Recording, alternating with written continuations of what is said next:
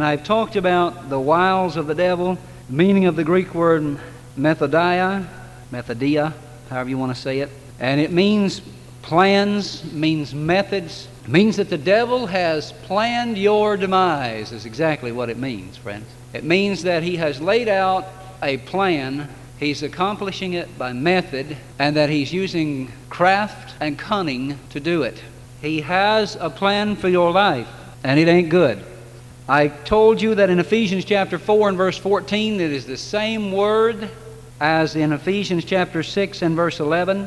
And really what the word can be meant, or what it can mean, as in Ephesians four fourteen, is ambush. The devil is preparing an ambush for you tonight. And many times I'll tell people this little joke about how we have such a tremendous service and we go out and get in the car and a fight erupts before we get home, and I tell them that, you know, that's the devil, and we all get a chuckle out of it, but how true it is. The devil sets ambushes for you and I, but we don't need to walk into them. The Bible says we are not ignorant of his devices. We are to be led of the Holy Spirit, informed, and being forewarned, we are to be forearmed, and that's something we're going to look at tonight. And I showed you in Isaiah where he announced his plan of attack. And I showed you in Luke where he tried to carry it out, but Jesus defeated him. And failing to defeat Jesus, he now turns on Jesus' bride, the church. And tonight I want to pick up and begin to talk about these four levels of demons, princes of darkness. And we'll look at verse twelve. For we wrestle not against flesh and blood, but against principalities. Let's stop right there for just a moment. Look at the bottom level.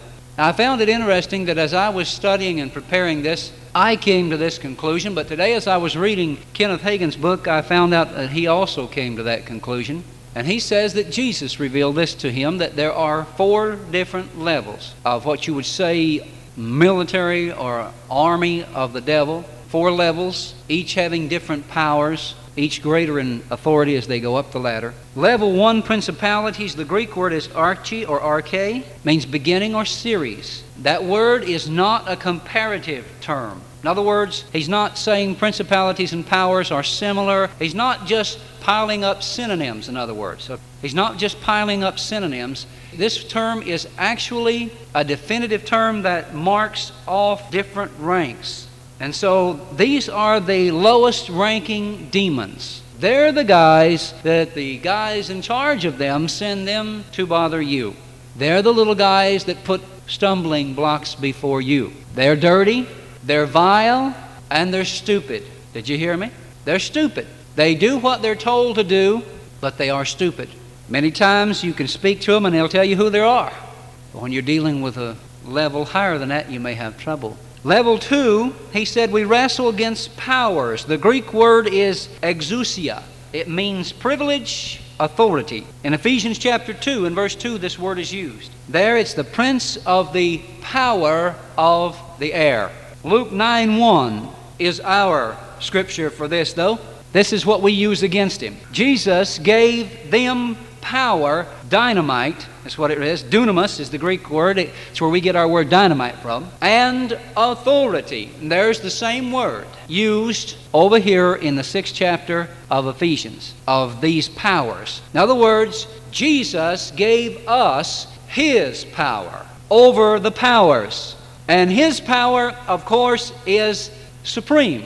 There is no power in Satan's kingdom that even compares or even comes close with the power of of Jesus Christ. And he gave us that power to cure all diseases. Acts chapter ten verse thirty-eight says, Jesus went about doing good and healing all of those that were oppressed of the devil. Get that? Oppressed of the devil. Do you believe the devil causes some people to be sick? I do.